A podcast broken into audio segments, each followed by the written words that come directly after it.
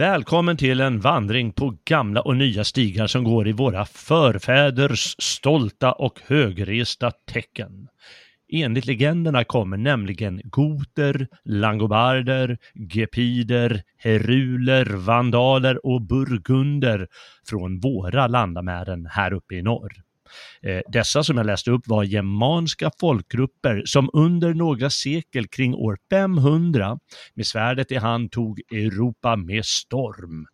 Med äventyrligt sinne drog de fram genom hela kontinenten, från norr till söder och från väst till öst. Ibland med hela sitt folk i långa karavaner längs europeiska slingrande stigar.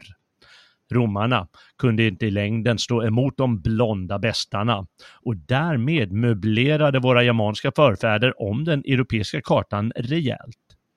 I två avsnitt ska vi samtala om vilka de här folken var och vad de åstadkom under sina äventyr med romare, hunner, sarmater och andra folk. Och vi är dagen till ära jag, Jalle Horn, och den svionske konungen Timmy. Hej Timmy! Hejsan, hejsan! Fast vart man, vart man titulerar som ko- konung här alltså. Det... Ja, det är väl någon sorts germansk hövding, eller? Ja, man kan, har, man kan ju du... hoppas att man härstammar från den. Du har väl något eh, litet kungadöme där i, i Stockholmstrakten? Ja, precis, södra Stockholm, det är, det är mitt. Ja, det är ditt. Ja, det är bra. Jag vet inte hur med namnet Timmy... Det, det kommer nog från Timothy, eller jag vet inte vad man säger på, och det är något grekisk mm. eh, Timothy kanske det är. Eh, mm. Så att, eh, ja, naja. Så germanskt är det nog inte. Nej, det blev grek istället, men de, de, de är rätt coola de också, grekerna. Ja, de har, de har ju lagt någon byggsten till Europa i alla fall. Ja, precis. Ja, ja. Ja, men det är härligt i alla fall. Det är kul att du är med. Mm, eh, skälet till att vi gör det här är att jag eh, snappar upp några kommentarer i någon av eh, D F S eh, telegramchattar. Och eh, då sa de, ja, så var det någon som sa man borde verkligen veta mer om några gamla germanerna eller något sånt. Jag tror att det stod något sånt. Eh, och mm. då tänkte jag att jag måste ha en programserie som heter Germanska äventyr. Låter väl bra? Ja, det, det låter ju som det skulle kunna bli en... Uh... tjugodelad eh, serie. Ja, vi ska ju inte ha fler ämnen här på gamla nya stigar nu. Vi ska bara ha germanska äventyr. Ja, nej, vi ska peta in lite annat också. Men, men det får väl komma upp allt eftersom. Vi ska börja med ett par avsnitt. Jag tror att vi lyckas få ner det till två avsnitt. Vi kallar det ett dubbelavsnitt. Om germaner under folkvandringstiden. Då de liksom gjorde sig mest kända i, i världen så att säga. Och då, det står mest om dem i historieböcker. Nämligen från slutet av trehundratalet och några århundraden framåt beroende på hur man vill räkna det till sex-sjuhundratalet någonting. Då blev stora så här, eh, omvandlingar av Europa kan man säga, bland annat att västromerska riket gick under helt enkelt. Mm. Och det blir ju väldigt översiktligt förstås, för man kan ju fördjupa sig hur mycket som helst, men det måste ju hålla sig inom en vettig tidsram, så man kan ju inte gå in på hur varje stam levde och vad man vet om deras kulturella eh, eller sociala förhållanden eller vad det kan ha varit. eh, ja, vi får, vi får nöja oss med de coolaste händelserna. Ja, du får slå mig på fingrarna om jag går för djupt eh, ja, någonstans. Ja, jag säger samma sak till dig. Jag skrev upp några, några namn här, och det här i till exempel, vad heter han, Tacitus, den romerska historieskrivaren, Tacitus bok Germania.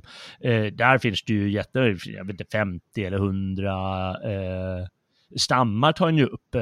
Så det finns ju hur många som helst. Det här är ju långt senare på, han, han skriver den kring år hundra kan man säga.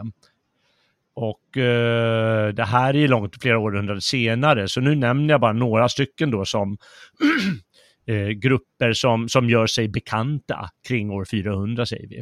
Mm. Och då har vi Markomanner, Kvader, Chatter, Burgunder känner de flesta igen i alla fall. Dagens Bourgogne. Sveber, Ruger, Goter förstås. Gepider, Vandaler. Det är många. Skirer. Langobarder, Alemanner, Tyringar. Hoppas Dan lyssnar. Han, är från, han bor ju i Tyringen. Mm. Vi har bajovarer, franker, saxare, angler, jutar, semnoner, heruler med flera. Och nu har jag inte sagt eh, göterna här uppe i norr eller sveonerna eller svearna eh, eller vilka nu som kan ha bott här uppe i, i Sverige. Eh, de var, de, som, som, jag har inte läst någon historiebok där det står att de vandrade runt i Europa och köttade. Har du gjort det? Eh, nej, men det, Jordanes, han, han nämner ju att eh, goterna eh, mm. ramlade in från eh, Skansa eh, så att säga. Just men, det. Men man vet inte med säkerhet, man kan inte säga Bulebä som det är svioner från början eller ja, du vet det, det har man svårt att, att avgöra eller om det har med liksom att de, många brukar ju tycka att goter och e, juter, alltså Gotland tänker många på då, mm. för att namnen är så lika, mm. men, men man vet inte liksom, men nej, men det är ju en skön legend i alla fall, vare sig det är en legend eller verklighet. Och vi kan väl lika gärna dra den historien på en gång, så är den gjord. Att fjortonhundratrettiofyra, då hölls ett koncilium i Basel, någon form av kyrkomöte. Och då krävde eh, de svenska, de hade ju tänkt till ordentligt, de svenska företrädarna, de, de krävde att de skulle ha det främsta sätet längst fram, som visar att de är de högsta av alla folk. Ty, sa de, som alla vet så härstammar goterna, ett av de högsta folken på jorden, från eh, våra landamären. Och det hör ni bara i namnet Götaland, eller hur? Det vet vi allihopa hur det är. Och därför anser vi att vi ska ha det främsta sätet här framme. Men då var det några snabbtänkta spanjacker av allting som också var med på mötet. Och de hann innan, innan klubban slogs säga, Vä- vänta nu. Så här, vi spanjorer, vi är väldigt stolta ättlingar till de storartade ädla visigoterna eh, som drog fram genom hela Europa och eh, så småningom eh, hamnade i Spanien. Och efter eh, att eh, den hemska moren eh, har varit framme eh, med sina musulmanska eh, ja, någonting, så erövrade vi tillbaka, vi visigotiska spanjorer tillbaka hela vårt land. Och eftersom, vilka var det då som eh, gick, vandrade ut från era namn där uppe i Götaland? Jo, det var de tapp. braste och starkaste av alla goter som la under sig hela den europeiska kontinenten, och därför anser vi att vi ska sitta längst fram. Och det där hade inte svenskarna riktigt eh, tänkt ut att de skulle komma med sånt drag, så det blev ju spanjorerna som fick sitta längst fram. Tapprast går före äldst tydligen. Ja, sen får man, vet man inte, frågan är hur mycket som stämmer om man kollar, om man ska gå på D N A-nivå så här idag, så tror jag de har många spanjorer ligger runt femton till tjugo procent eller någonting av så här germanskt. Mm, mm, så att, ja visst, det, det stämmer ju eh, till, till en stor del, men ja. Ja, ja. Aj, de fick det där fjortonhundratrettiofyra, men eh, nästa år då är, då är det minsann vi som ska sitta längst fram.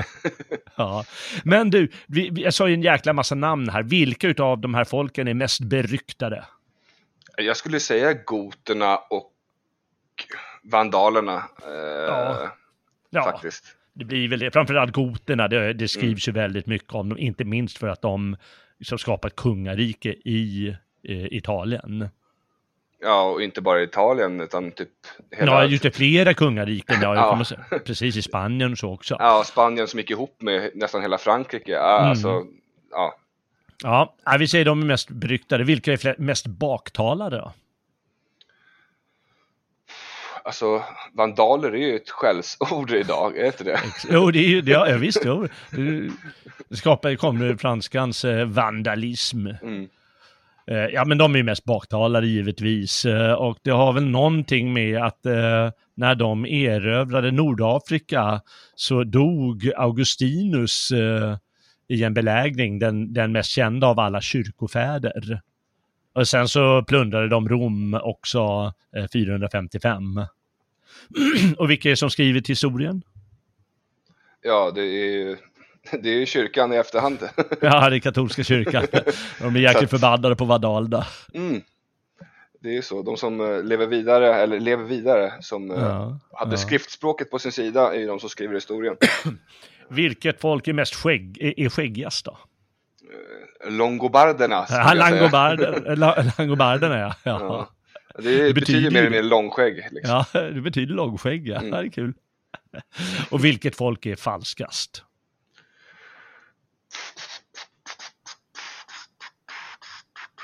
Ja, jag vet inte. Du får, du får ta den pucken. Ja, jag, jag, jag slår ett slagskott. Det är nämligen frankerna. Det är någon annan germansk, det står någonstans, någon annan germansk som säger, ja men frankerna, det är de falskaste, trolösaste av allihopa. Och vet man, falskast är framgångsrikast. Av alla de här germanska folken var det just frankerna som drog det längsta strået. Och klarade, klarade sig undan. De andra går ju under de flesta kungariken till slut. Men frankerna, det blir ju jätterike där på sju-åttahundratalet. Ja, då, katolsk, apropå där, nu ska vi inte ta för långt tidsspår, men katolska kyrkan där mm. saknade ju helt plötsligt armé i och med eh, vad ska man säga, västra Roms undergång lite grann. Mm. Så då, då kryper de ju till frankerna faktiskt. Mm. Så frankerna blir lite av den katolska kyrkans armé. Men det, det är väl ett, ett annat, en annan podd kanske. Ja, det blir det. Och frankerna återkommer i nästa avsnitt. För de hinner vi inte med idag, utan vi ska ta några av de andra. Men ja, om man kollar då liksom traditionen i Europa, vad som händer, så liksom ända politiska geografin ändras ju fullständigt i och med att det väster, den västra delen av romarriket eh, det, det, det går ju under, och så bildas en massa germanska kungariken, och när då det till slut löses upp alltihop, så kommer man se liksom någon sorts eh, kärna till det moderna Europa. Med Frankrike som så småningom delas i Frankrike och Tyskland, och England på sin plats, och de andra, alltså folken hamnar på plats på det sättet som vi inte föreställer oss idag. Mm. Och det är liksom efter alla de här folkvandringarna, så ja, man får säga att det, det är helt avgörande för, för Europas historia. Ja, det finns eh, göticism eh, förstås. Det här, jag sa ju det här med konciliet i Basel. Det var ju en liksom göticistisk idé som man hade i Sverige då. Att ja, men vi är ättlingar till gamla coola eh, goter och så. Vi är stora. Mm. Ja, i Eddan finns det ju förstås flera eh, historier som går tillbaka på den här tiden. Eh, omformade i sagans tecken ofta. Eh, vi har eh, Asterix och Goterna, har du läst den? Jajamän. Ja, självklart det. Eh. Ja, det är underbara, på så underbara namn. Goterna. Ja. Och där finns det ju, eh, finns ju västgoter och östgoter, och sen så eh, finns det även mittemellangoter där. Ja. Och det är ju ganska roligt, för egentligen finns det ett mittemellangoter. De här L B-goterna brukar man säga, de som liksom lite mellan de som ligger längst österut och västerut. Så eh, även om det var påhittat så var det rätt. England, där när den moderna parlamentarismen skapades på sextonhundra- och sjuttonhundratalet, då sa man att det var en gotisk idé.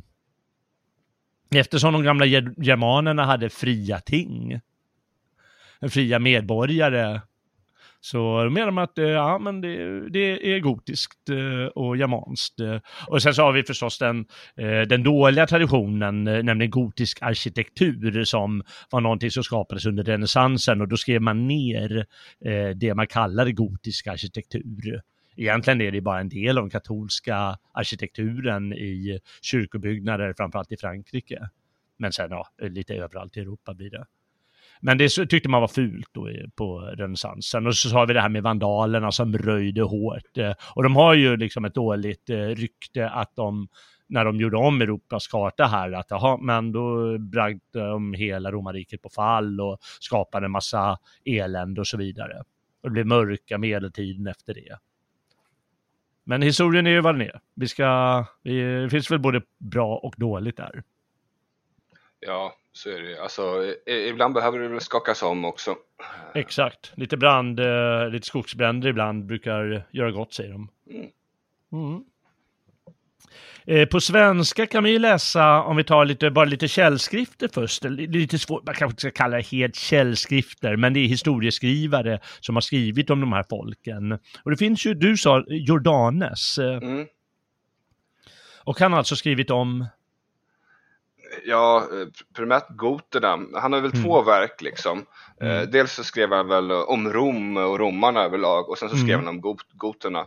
Mm, just det. Och han var, man tror i alla fall att han var av gotisk härkomst själv, ja, också. Mm. Så han har mm. väl dels fått, äh, fått lära sig från barnsben via, vad är det man säger? Inte mun-till-mun-metoden, via talet liksom. Mm. Äh, så att, äh, ja... Det är väl Just hans det. insats i historien. Två, ja. två goda verk. Ja, verkligen. Ja. Särskilt det som heter Getica. Mm. Eh, om man vill leta efter det. Jordanes eh, om goternas historia. Mm. Ja, den är rolig. Jag ska läsa en liten eh, litet avsnitt ur den sen.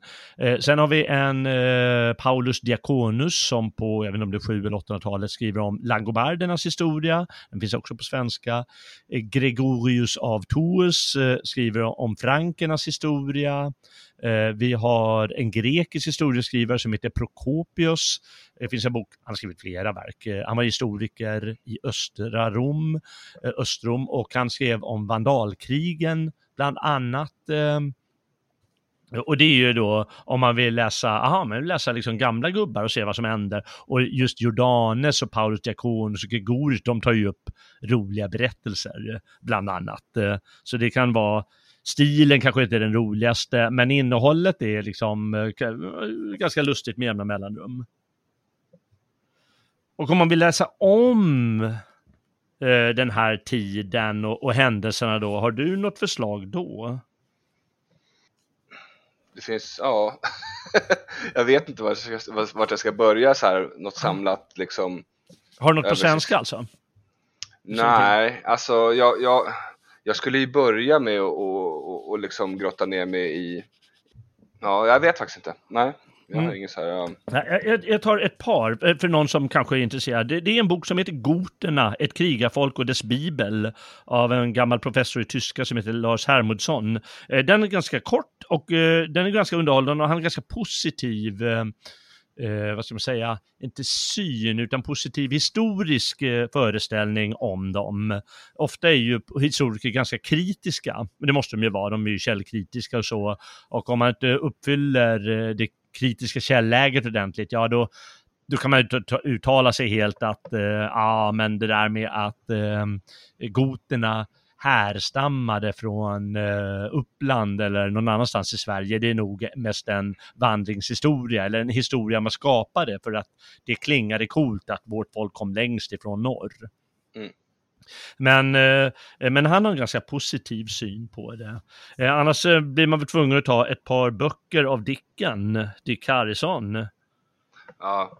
Och han eh, tycker många, ja men han, har, han är lite P K sådär. Han, är lite, han blir lite P K på gamla dagar. Man ska komma också ihåg att han blev ju väldigt utskälld för sina böcker om slavarnas, eh, slaveriets historia. Att ja, det är ju jättestort i arabvärlden och i Afrika, slaveri. Och det fick man inte säga. Så han är liksom inte bara P K. Han har skrivit två böcker om det här. Den senaste som kom heter Folkvandringstid.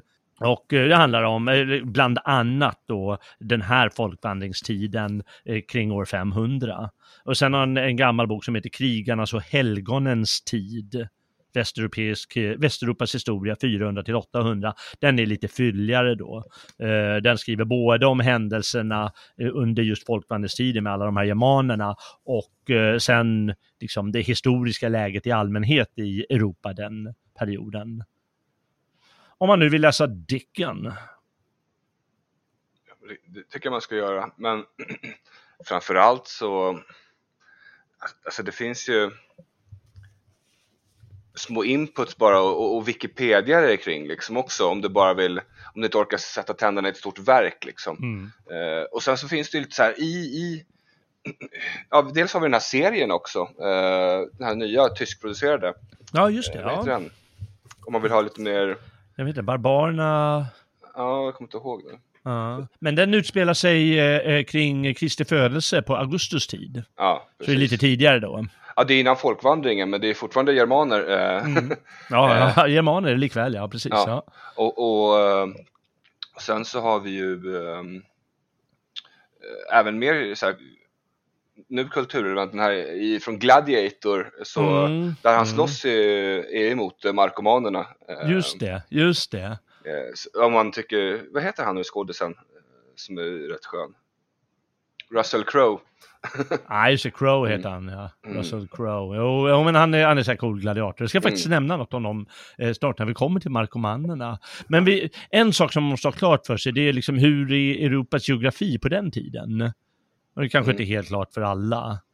Eh, vi har ju romarriket eh, som... Eh, behärskar hela medelhavsvärlden då, och för Europas del hela södra Europa. Mm. Det vill säga, om vi tar längst från väster har vi ju Britannien, och då har de ju hela England som de har ockuperat sedan flera hundra år eh, på trehundratalet eh, och med, med en mur för att hindra pikterna. Och det är inget germanskt folk utan det är keltiskt folk eh, mm. som bor i Skott, dagens Skottland. Mm. Och sen så har vi att de har, äger hela Gallien också sen, sen Caesars tid fram till Ren ungefär. Och det är en stor gränsflod då. Och väster, öster om Ren ligger ju då Germania som de kallar det för, romarna. Och det kan man säga i dagens Tyskland och Polen ungefär. Mm. Kan man väl säga. Romarna behärskar sen då det som kallas Rätien, det är ungefär dagens Schweiz, Noricum som är ungefär dagens Österrike och Pannonien som är så här ungefär dagens Ungern och Kroatien och sådär. Det området. Och sen längs, längre österut eh, Moesien som kan vara en del av dagens Bulgarien kanske. Mm. Och eh, utanför det här har vi då eh, Germania som vi sa, eh, Skottland, det kallas för Kaledonien då. Eh, vi har norr om Donau så ligger Dacien och Germania förstås. Eh, men på östra, det är ungefär dagens Ungern, det här Dacien. För vi kommer nämna de här namnen. Så det gäller att ha det lite klart för sig. Så, så kanske lite längre österut kallar de det Skytien. Det kan man kalla dagens Ukraina kanske. Mm, ja, jag, jag, kan ju, jag kan ju försöka... nämna vilka områden av dagens områden där när, ja, när vi ramlar där igen. Mm. Att nu är vi i Ukraina, eller nu är vi i södra ja, Ukraina, ja, och så vidare. Ja, men det är bra att veta, för du vet, man drar mm. iväg och så missar man det där, och så är ingen som tänker på, aha, vadå Skytien, vad är det för skitställe? Ja. Ja. Eh, Romarriket, är alltså det, det, det här, det, det är ju jättestort, det är ju en gigant där kring år fyrahundra. Mm. Och det är ju helt annorlunda än på Augustus tid. Det var ju ett imperium redan på Augustus tid, men då fanns ju fortfarande liksom romarna som en kärna i det.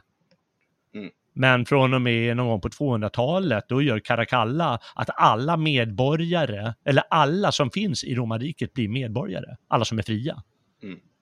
Och då liksom löses den där idén upp. Det finns förstås en tradition, och Rom som stad utgör ju en symbol, och det har ju sin miljon invånare eller något sånt. Men på något sätt har det ändrat karaktär under några hundra år. Faktum är att det är mycket mäktigare romarriket nu. Ja, men det finns ju mycket, många fler soldater och så vidare, och man har ju befästningar på ett helt annat sätt än tidigare. Mm. Men motståndarna är också fler. Och då är det liksom inte bara germaner, utan då har vi ju parter och sassanider från Iran, och vi har sarmater och alaner och konstiga turkfolk, hunner senare eh, på stepperna, ryska stepperna, och vi har de här pikterna, och vi har i Afrika finns det väl olika folk som bråkar och sådär. Så det, det krävs ju att de har mycket soldater, men de har många, många motståndare som vi kallar, kan kalla det också. Det är ja, en del lydstater som inte alltid eh, lyssnar, men som ibland lyssnar, och ja, om man dryger ut leden som du säger med, med, med andra folk. Det finns ju många, så här, ger, från början kanske inte fanns många så här, germanska befäl, men till slut så börjar de ju bli... Exakt. Eh, mm. De sista, ja, vi, vi ska nämna det mm. snart. Men, men romarriket kan närmast klassas som en militärdiktatur. Mm. Alltså där på tre- och fyrahundratalet. Det, det, det civila livet och det militära livet är helt separerat. Och under Augustus tid då var det inte det. Utan de, det, grunden var att man var civil och sen så fick man olika vet jag, ämbeten i staten. Men, men det liksom satt ihop och alla var kompisar med alla då kan man säga. Men nu var det helt annorlunda. Det, det var ju professionella militärer som blev kejsare eh, och sen så var eh, i fält hela livet mer eller mindre. Ja, det fanns ja. att göra. Ja, så, så liksom på något sätt, även om det är starkt romarriket så har liksom inte den här organiska byggnaden längre som det hade tidigare. Så man kan ju förstå att riket går under någon gång när inte det finns en liksom, kärna i riket längre. Så att Rom, inte ens Rom var huvudstad på fyrahundratalet utan det hade flyttats upp till Ravenna och Milano, städer där uppe. Och så delas ju till och med romarriket trehundranittiofem efter Kristus eh, i en öst- och en västlig del, för det blir för jobbigt att eh, hålla ihop det, kan man säga. Även om de liksom hjälper varandra och, och så, så är det som två olika stater. Och det kristnas Rom, vilket gör att det ändrar karaktär. Och kring år fyrahundra då bryter ju gränserna samman i Ren och över Donau har det hänt i liksom två till tre år, år fyrahundra. Och det finns ju massor med folkliga resningar i romarriket. Liksom folk blir sura när de får för höga skatter och så. De måste ju skrivas ut skatter eller skrivas ut eh, eh, människor som ska bli soldater kanske. Och eh, då gör de uppror hela tiden och romarna är oroliga. Aha, det ska, ska, någon som vill bli ett självständigt rike. Och germaner ju, gjorde väl det, någon germanhövding. Ja, men nu har vi ett eget litet rike här med jämna man. Och då använde man, det, dels gick man och slog ner då, dels använde man främmande folk som germanska folk eller alaner, så här, ett sånt här turkfolk, för att, för att tukta de här upproren. Och då blir de starka. Och kanske vill grunda ett eget litet rike när de har slagit ner de andra. Ja, vilken kalabalik va? Det är svårt att vara en jättestat. Ja, ett imperium. Och det ser vi väl än, än idag liksom om man kollar. Ja, precis. Det är likadant i Sovjetunionen och U S A och ja. alla sådana kolosser. Att ja. någon gång vänder sig den där taktiken mot en själv. Ja, så är det. Eh, romarna, de har förstås en lång tradition att spela ut främmande folk mot varandra, men i längden så funkar det helt enkelt inte. Rom hade inte ens råd att besegra germaner. För de behövde folken för att tukta andra folk. Mm. Man måste, var tvungen att ha dem som så här som det heter feud, eh, foederati, det vill säga en sorts eh, allianspartner som mm. fick särskilda privilegier. Ja. En klassisk strategi de alltid körde, det var ju när de var lite svagare eller behövde slicka såren, ekonomin var lite dålig, då var de ju snälla och, och, och man kunde förhandla med dem och vara ja, men lite rimliga i sina förhandlingar och, och sådär, men, men så fort de var starka då, då fanns det ingen rimlighet kvar att nej. Då var det så, här, så här är det, är ni med på det? Ja eller nej? Okej, okay, mm. nej. Ja, men mm. då går vi in och kör över er. Ja. Ja, precis. Ja, vi kommer att höra en massa olika grejer. Det finns massa, det är inbördeskrig i riket titt som tätt och det är liksom intriger och mord. De, deras främsta generaler eh, från, på, under fyrahundratalet, de mördas av kejsaren. För att han är ju rädd att han, de ska liksom mörda honom. Oh. Han har inget, ra, eh, inget val, men gör sig av med sina bästa kort. Eh, ja. Fatta vilket problem eh, riket hade. Och som du sa på slutet, då var ju de, alla germanska generaler, det var ju, det var ju vad heter det, germanska hövdingar. Mm. Eller germaner i alla fall. De kan ju ha sina egna idéer. Ja, det är en som heter Decimer, han var Sveb. Så Gundobad var Burgund. Och Dovakar var Skir. Ja. Och ja. Så är det. Vi kommer mer in på det snart. Eh, Germania, det var ju vad man kan kalla Holland och Tyskland och Polen och Tjeckien och Skandinavien givetvis. Och det fanns ju ett myller av folk då. Liksom, de gick ju in, gick upp i varandra med jämna mellanrum och krigade inbördes. Och, och, man, man vet ju inte så mycket om takten eftersom det, german, romarna såg ju bara som en stor jäkla skog, en träskmark och skog.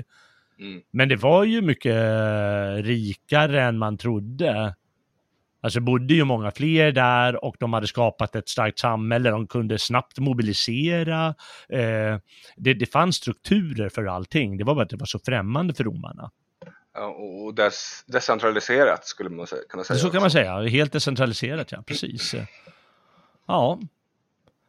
Så är det med det. Man, germanerna hade gjort sådana här anfall mot romarna ända sedan hundratalet före Kristus. Då var det en grupp som hette Cimbrer och Teutoner som vandrade ner genom, eh, ja, ända uppifrån eh, Jyllandtrakten eller så, tror man. Och så eh, gav romarna på nöten eh, innan en eh, general, de fick tag på en general som var duglig.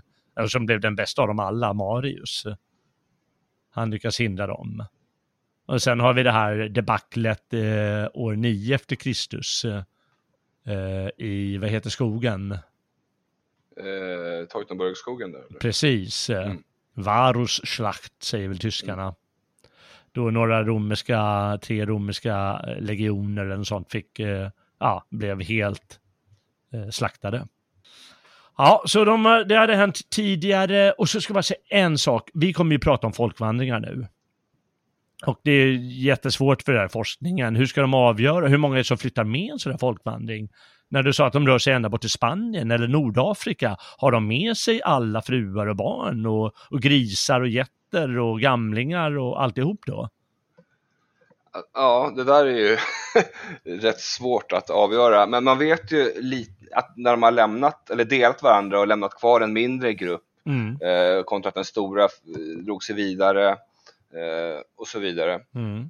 I vissa fall kanske det var stor del krigare liksom. Och, och vissa fall så tog de med sig rubb och stubb. Det beror på lite på, som när hundarna kom, då mm. lärde de tagit med sig rubb och stubb, de som flyttade på sig. Mm. Så att, ja, det, det är olika vid olika tillfällen.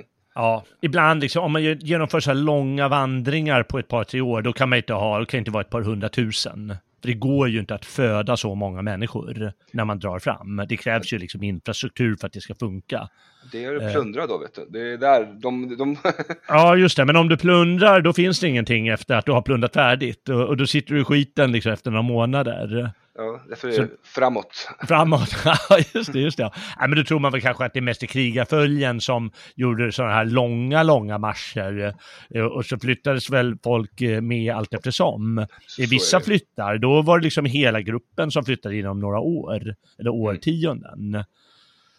Det där, det, det, det, det tror jag inte någonsin kommer få klarhet i hur det funkade. För så snälla är inte källorna så att de kan berätta allt det där. Nej, och, och som du sa, det är nog vanligt att man kanske krigarna gick först och sen så över åren slussar man in resterande familj mm, liksom. Och, mm. och... och det, det var ju inte bara det egna folket utan det blev erövrat folk också som, mm. ja, de blev väl del av goterna helt enkelt, de andra folken som man la till, några av dem i alla fall. Definitivt så, mm. så var det sådana sammanslutningar också. Nåväl, vi måste ju ta itu med några utav de här, inte minst goterna, men vi ska börja med Markomannerna mm. eh, eftersom eh, de är med i den här filmen du berättar om.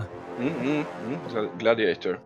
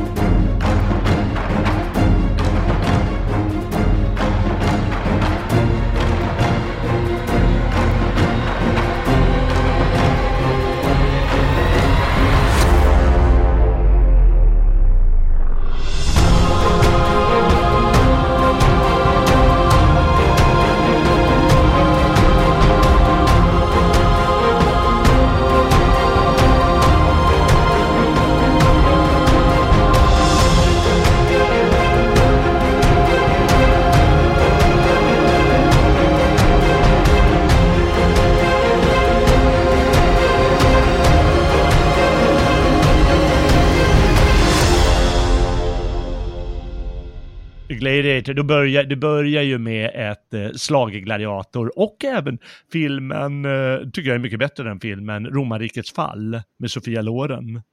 Där börjar också med det här, ett slag då mellan markomannerna och, och romarna på hundrasextiotalet. Och då, då har nämligen det här folkslaget goterna som lever i Polen någonstans.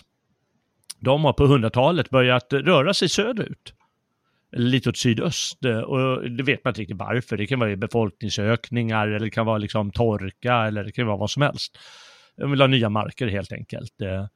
Eh, jordarna är dåliga och då liksom det, det, det kommer hundratusen människor, då puttas din egen stam liksom långsamt eh, bort eh, om du inte vill ha totalt krig. Och då puttades de mot den romerska gränsen, de här markomannerna och lite andra folk, kvader och så. Och då blev det ju skärmytslingar mellan romarna och de här markomannerna. Vilket eh, i, vi, kan säga, vi är ungefär i Österrikes trakten kan vi säga. Eh, och eh, då ger det upphov till något som heter Markomannerkrigen. Vi ska inte gå in på en massa detaljer där. Eh, men eh, de, till slut så liksom... blir det så laddat att det, det blir rent krig och eh, de här markomannerna, de ordnar ett förbund med lite andra germanska folk och så klår de en armé på kanske tjugotusen man. Eh, inte, inte minst i en gammal stad som heter Vindobona. Vet du vad den staden heter nu för tiden? Nej, ingen aning faktiskt. Ja, det är Wien. Aha, okej, okej. Vad mer redan då? Ja. Eh, vi hade ju ett eh, samtal om det för några veckor sedan. Mm. Roligt. Det, det ramlade och, fram lite snabbt nästan eh, om, angående markomannerna där, hur mm. de hamnade, vart de gjorde och, och, och varför. Jag berättar. Men, men som du sa så, eh, så vart de ju bortdrivna där. Mm. Det var ju då när Nero, innan han vart kejsare, för som du sa, oftast var man ju en militär härförare innan man vart kejsare och mm. tog titeln. Eh, men eh, då drev han ju bort... Eh, de till västra Tjeckien där och då, mm. då tryck germanerna bort en keltisk folkstam som jag inte riktigt kan namnet på. Nej. Eller minns inte. Men och den här samman, sammanhållningen till det, som ledde till det här markomanerkriget. Mm. Där har vi de här vandalerna med igen och, och kvaderna. Mm. Skulle vi snacka om kvaderna idag eller var det vandaler senare? Ja, det blev vandaler senare. Ja, okej. Okay. Ja, det är ju en gröt av olika folk det där som säger att man blir tvungen att flytta, man skjuts åt sidan liksom, ja. eh, kommer till nya länder och då blir man ju besvär för nästa som bor där eller de romerska befästningarna. Eh, och de, det var, de blev ju så förbannade, de här markomannerna och deras allierade, att man, man fortsatte mot Rom, man klodde den här romerska armén och så fortsatte man söderut över Alperna tills man till, slutligen kom in i det italienska området och bland annat belägrade Aquileia, en, en stad i, längst åt nordöst till. Och romarna var alltid livrädda för när det kom jobbiga typer från norr. Kelterna så här på tvåhundratalet före Kristus och trehundratalet före Kristus och eh, sen eh, Hannibal, han gick också över Alperna, han gick genom Spanien och så över Alperna sen och eh, germaner då, de här simbrerna på hundratalet, eh, så de blev ju väldigt skraja. eh, Marcus Aurelius, han samlade ihop till en stor kampanj, så han var kejsare då och eh, ja, krigade en massa upp i Germania då. eh, han dog sen i den här Vindobona hundraåttio efter Kristus, men hans eh, efterträdare Commodus lyckades ordna fred med markomannerna och de fick väl som lite olika saker, men romarna var tvungen att stationera sexton av trettiotre legioner längs germaner, det är hälften av deras trupper. Jo, jo. Så allvarligt var läget och då är vi bara eh, på hundraåttiotalet. Ja, och, och det skulle sägas att när, när markomanerkriget eh, var lite över, mm. Då, då, då la ju sig de faktiskt under markomanerna ett tag. Alltså de, de, oftast när Rom vinner, då får de här extrema kraven och bestämmelserna över. Som i det här fallet, då fick de bara ha ting en gång i månaden. Och mm. det måste vara övervakat av en romersk ämbetsman. Ah. Och såna här saker. Så man hamnar oftast i någon form av förtryck efter. Mm. Och jag tror att det leder till att de gör uppror igen och igen. För att det blir för påfrestande att ha Eh, romarna på sig hela tiden liksom. eh, Ja, verkligen. Ja, ja. Eh, Säg mig vilken eh, folkgrupp hörde de till, eh, markomannerna? Det var ju sveberna eh, mm. som är en eh, stamgrupp liksom, som har flera, eh, flera flera stycken olika germanstammar och, mm. Mm. Just det. Under sig så att säga. Ja. De var eh, kända man... för att ha så här, hårknutar eh, bak på huvudet eller i nacken. Ja ah, just det, de hade sin särskilda frisyr. Ja. Ja, oftast har de så här, vissa har långa mustascher, andra ja. har långt skägg, de andra har en tofs på huvudet. Det, det är lite så man skilde på dem. Så här, där är tofsnissarna och där är... Ja, just det. Undrar om de hade de där moderna i fyrahundra år. Ja, alltså... Ja, jag vet. Det gick inte lika snabbt idag, eller då som nu tror jag med moden. Nej. Nej, det var så. Just det, de var, höll i sig längre då. Ja, det är sant. Mm. Eh, sveberna, de var ursprungligen från eh, Elbe, floden Elbe, mellersta Elbe. Men de finns ju som sagt lite överallt. Som sa, de har ju liksom de, grenar av olika eh, mm. folk. Eh, de, eh, de omnämns på en runsten i Bohuslän som kallas Röstenen. Eh, där står det nämligen Svabaharjas som betyder svebisk krigare. Och sen i en dikt i Eddan som heter Helge Jörvardsson, en av hjältedikterna, där finns valkyrian Svava med. Och Svava betyder helt enkelt svebisk. Så det var ett känt folk eh, i hela Germania då, förstås. Ja, de hade, det var ju liksom, det var ju Kimbrer, Angler, Teutoner, Kvader och alla mm. de låg ju under, eller under, de var inte under, de var ju olika stammar i, det var samma stamgrupp liksom. Ah, okej, okay. Ja just det, av sveberna, ja. Mm. De, de rör sig på tvåhundratalet med en annan grupp som heter Alemanner mot Ren och äh, slår sig ner kring floden Neckar, kallas Neckarsveber, och det är antagligen en så här riktigt stor folkförflyttning. Och en annan grupp sveber, de gick åt sydost och delade sen in i två grupper. Vi vill säga El kung Hunimund, han förlorade mot ostrogoterna eh, i ett känt slag eh, i Pannonien, alltså dagens Ungern, vid Bolia, vet jag inte var det ligger, fyrahundrasextionio. Mm. Eh, och eh, efter att ha förlorat det, då drog han till de här andra som bor i Neckar. Och området heter ju Schwaben. Och varför heter mm. det Schwaben? Det har jag... Ja, det heter det för att de, det är sveber, det är alltså ja. samma ord. Ja, jo, jo, jo precis. Ja. Så de har ju gett namn till eh, eh, området eh, Schwaben, eh, sveberna. Och, och de som drog västerut där, eh, mm. istället för österut, de... Eh, hamnar ju till slut i nordvästra Spanien. Ja, precis. Det var en annan grupp av dem som de, de, de tänkte, ja ah, men det där är inte är, det är inga, för då Neckar. Ah, ja. Vilken skitresa, vi vill till Spanien. Ja, och, och som sen också får slåss med goter framöver. Mm. Så de, det är liksom germaner mot germaner i, i Spanien, i ja. Tyskland, i ja, Grekland och ja. Överallt. Ja. Precis, de drog under en kung Hermerik västerut över Ren, genom Gallien, över Pyrenid, Pyrenéerna ja. in i spanskt område och bildade kungarike som de faktiskt hade i hundrafemtio år drygt. Då de till slut, som du sa, besegrades av goter mm. ja, ja, och gick upp i, i det gotiska folket helt enkelt. Men det finns lite svebiska rester tydligen i spanska och portugisiska. Fascinerande. Mm, mm. Mm. Det var ju verkligen, det var ju att de som la riket där uppe eh, i, på Iberiska halvön, de, mm. försökte ju, de försökte ju ta hela Iberiska halvön ifrån romarna. Mm. Eh, men då kom ju, det var ju då också, det kommer komma till goterna sen. Ja. Det var då också visigoterna vandrade in. Eh, så de fick ju liksom, de slogs med romarna på ena hållet och sen så bara knalla, vad är det här för några andra germaner kommer ja. in norrifrån så, att, så, så vart de ju krossade, men de vart, gick ju upp som du sa och eh, vart mm. ju samgifte då mellan deras adel och, och, och så vidare ja. och, då, och det var där de eh, vissa vart konverterade till katolicismen där och, ja, det också, ja. och arianismen också kom eh, på plats där till och från så att eh, Ja, men det är sant du säger, och vi kommer komma lite mer in på det snart där med, mm. med deras olika kristna syner och så.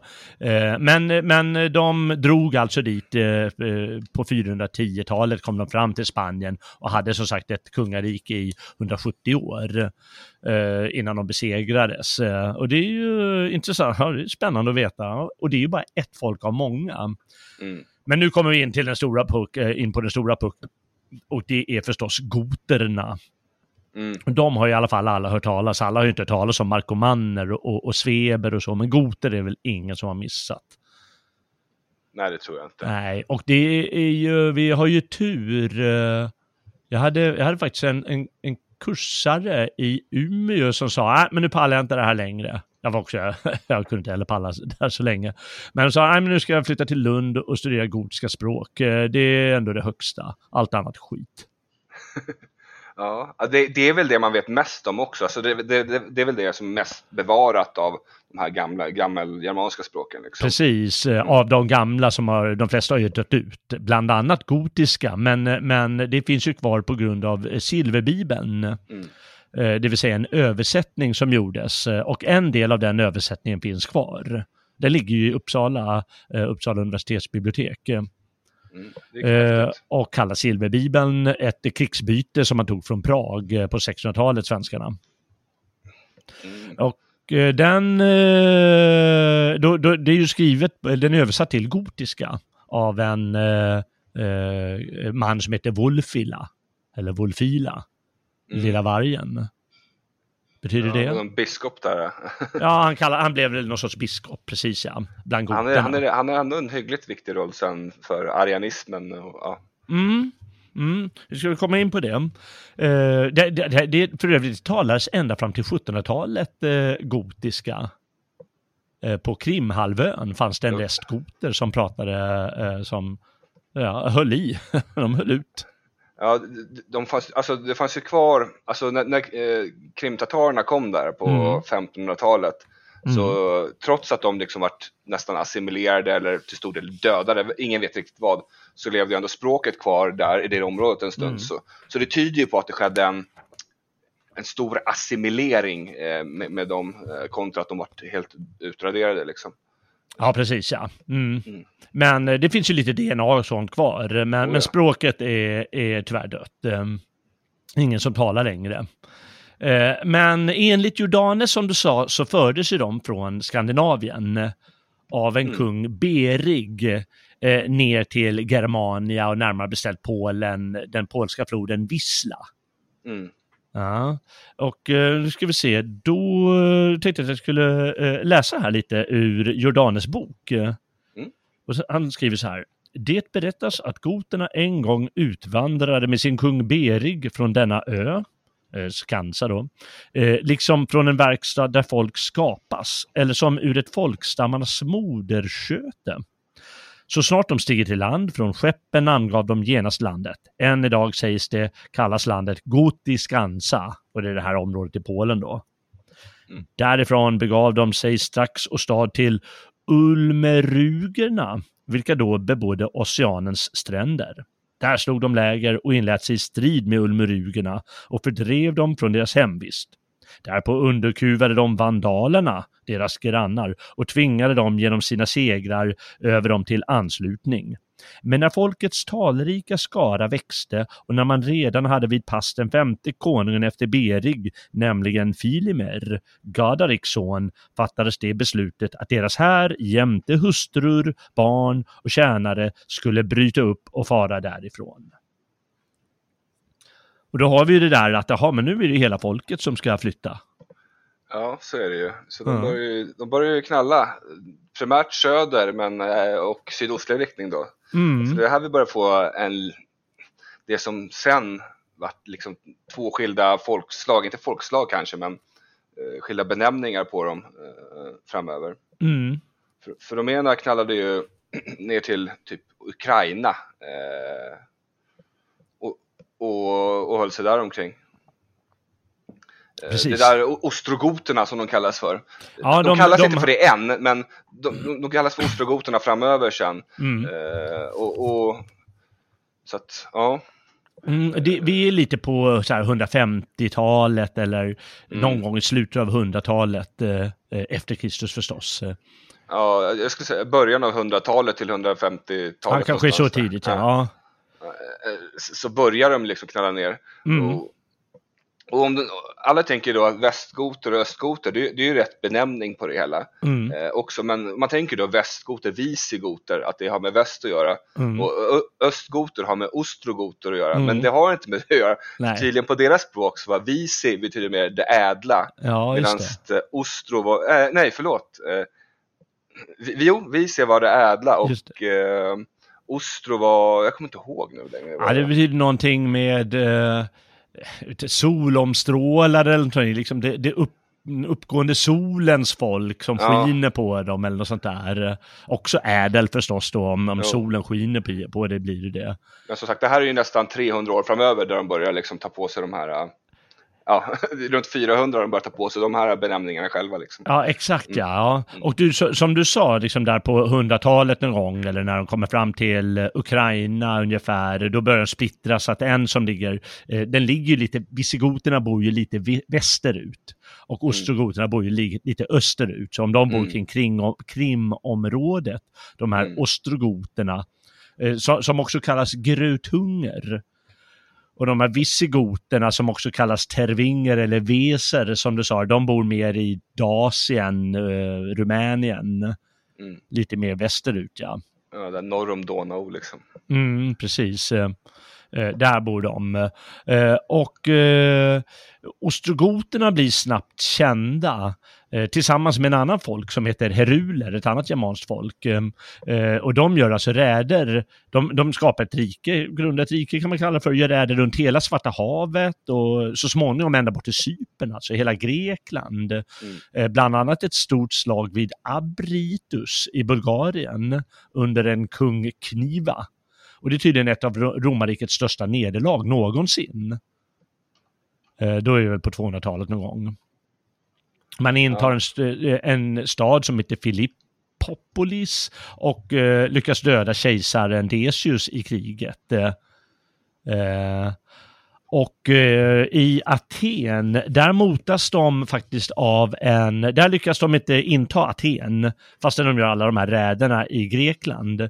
Och eh, då... Eh, motas de bland annat av en eh, atensk befälhavare som heter Dexippus. Och det är faktiskt, det finns en, en dikt av Viktor Rydberg som heter Dexippus. Ja, har du den att, att tillgå eller? Ja, den är ganska lång. Jag kan bara läsa upp eh, vad han, han, han, han har översatt en eh, dikt av greker som levde på femhundratalet före Kristus, sexhundratalet före Kristus, eh, lite grann. Eh, men jag kan läsa några rader. Han går upp till Dexippus och eh, förklarar för eh, atenarna att eh, nu måste ni kämpa eller dö. Och då skriver han: härlig är döden när modigt i främsta ledet du dignar, dignar i kamp för ditt land, dör för din stad och ditt hem. Därför med eldhåg upp att värna färden i jorden, ilat offra med fröjd livet för kommande släkt. Fram i ynglingar, fram i täta oryggliga leder, aldrig en känsla av skräck, aldrig en tanke på flykt och så vidare. Jag ska inte läsa allt ihop, men sen har jag även goternas sång och den går så här: i Nordanskogen där nickar granen, o vordans släkte, du vapenglada, gå ned där pinjer och palmer sucka bland levnadströtta och veka trälar. Vig dem till vila med svärdets vaggsång, bär gyllne byte till norrskensbergen, till hjältens kulle, till kämpens kummel, i furors skugga och granas skymning. Och sen drabbas de samman. Atenarna och goterna. Och just där vinner faktiskt atenarna ett slag. Men på tvåhundratalet, mitten av tvåhundratalet, då är liksom visigoter, ostrogoter och gepider och heruler och en jäkla massa germanska folk, de liksom går fram över Balkan. Så de tappar liksom läget där lite, romarna. De härjar hela det området är, är under total härning. Alltså det, det, är så, det finns så många dokumenterade liksom, slag och härningar så att... Ja. Ja, och för att få kontroll över läget så låter Rom visigoterna få Dasien som, alltså Rumänien ungefär, så som eh, foederati. Mm. Eh, det vill säga sådana här allierad under, med Rom, eh, fast du, du har uppdraget att skydda det här området mot främmande fiender. Lydstat. Ja, lydstat kan man kalla det för, men, ja, men då är ändå din stat. Mm. Och eh, romarna försöker samtidigt spela ut eh, andra sarmater och turkfolk och så mot de här visigoterna, men de biter sig fasta i Dasien. Och då blir de så här arianer, eh, som du sa, eh, vad heter det, goterna. Och vad mm. är arian för något? Alltså, det, det är en, det är en, det är en kristen eh, tidig gren. Uh, vi ska inte gå på djupet där, men mm. vad man kan säga är väl att det handlar ju mer, mycket om teologisk skildring på att uh, det har med treenigheten att göra, att är, är Guds son, uh, är det Gud eller är det just hans son? Mm. Uh, alltså det är mycket teologiskt bråk liksom kring, uh, och kyrkan av idag tycker ju, de, de, de är ju kättare, tycker de att arianerna är, så att säga. Mm, precis. Uh, så att Ja, ja. Det, det var, fick rätt stort grepp lite här och där, både då i, som vi nämnde tidigare, i Spanien där när, när sveberna och visigoterna var där, mm. så fick det ju grepp även där ett tag, innan katolicismen tog greppet där också, så att, ja. Mm. Den romerska kyrkan, den blev ju på trehundratalet, då blev ju kristendomen statsreligion, mm. och det fanns ju, som du sa, en massa olika idéer om hur man skulle förklara religionen och läran. Mm. Och den här Arius, han var då en utav många och som hade sin idé. Och det blev ju, som du sa, kallat kättersk så småningom. Men det visar sig att de flesta germaner, de valde att bli arianer istället för katoliker. Mm. Och det vet jag inte om det är deras kynne eller bara för att skilja sig från romarna eller varför. Men, men det är spännande i alla fall. Fråga Magnus Söderman, han, han har bestämda åsikter om det där. Det kan jag tänka mig. Ja, men då, då får man gå och fråga honom. Jag, jag har inte så bestämda åsikter om, i den frågan i alla fall. Men det är väldigt intressant att germanerna just valde det i alla fall, att eh, de hade den synen. Ja, och det vart ju även schism där innan, för många av dem var det fortfarande he, he, hedningar. Alltså de hade ja, ju sina visst. heliga lunder liksom. Och, mm. eh, så att, eh, ja...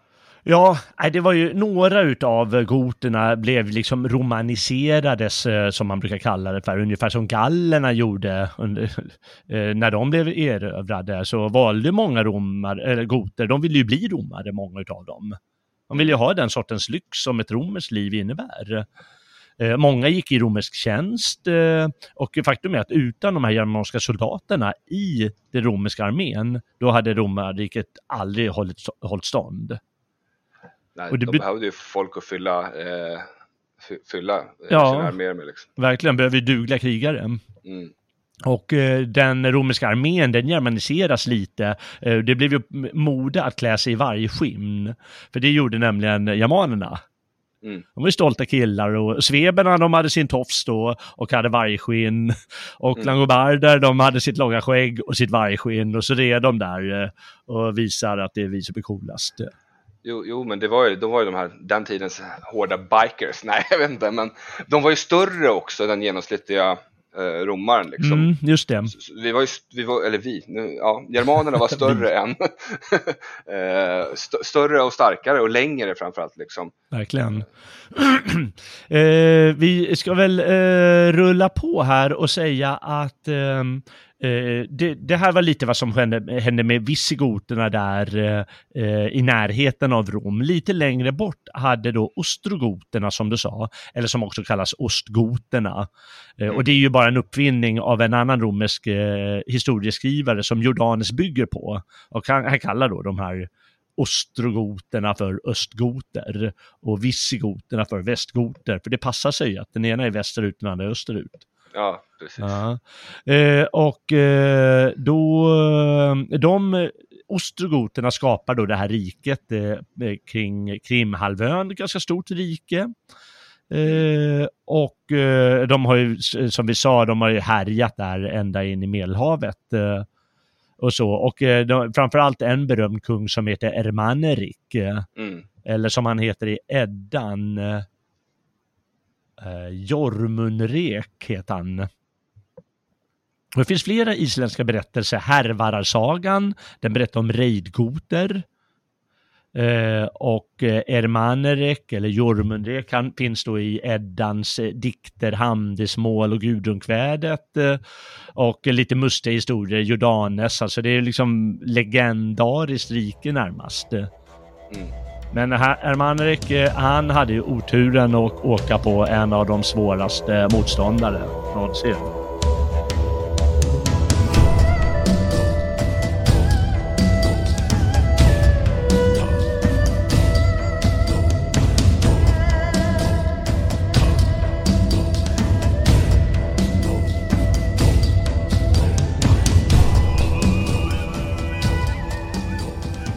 Vilka är det?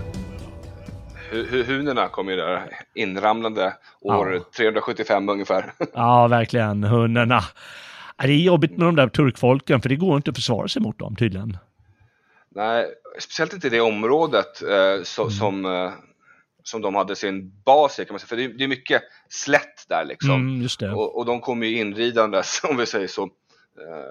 Så att stora ytor och hög fart och att manövrera på mm. det, det är ju vad som man behöver när man kommer med större andel häst. Just det. Mot vad germanerna hade liksom. Ja, verkligen.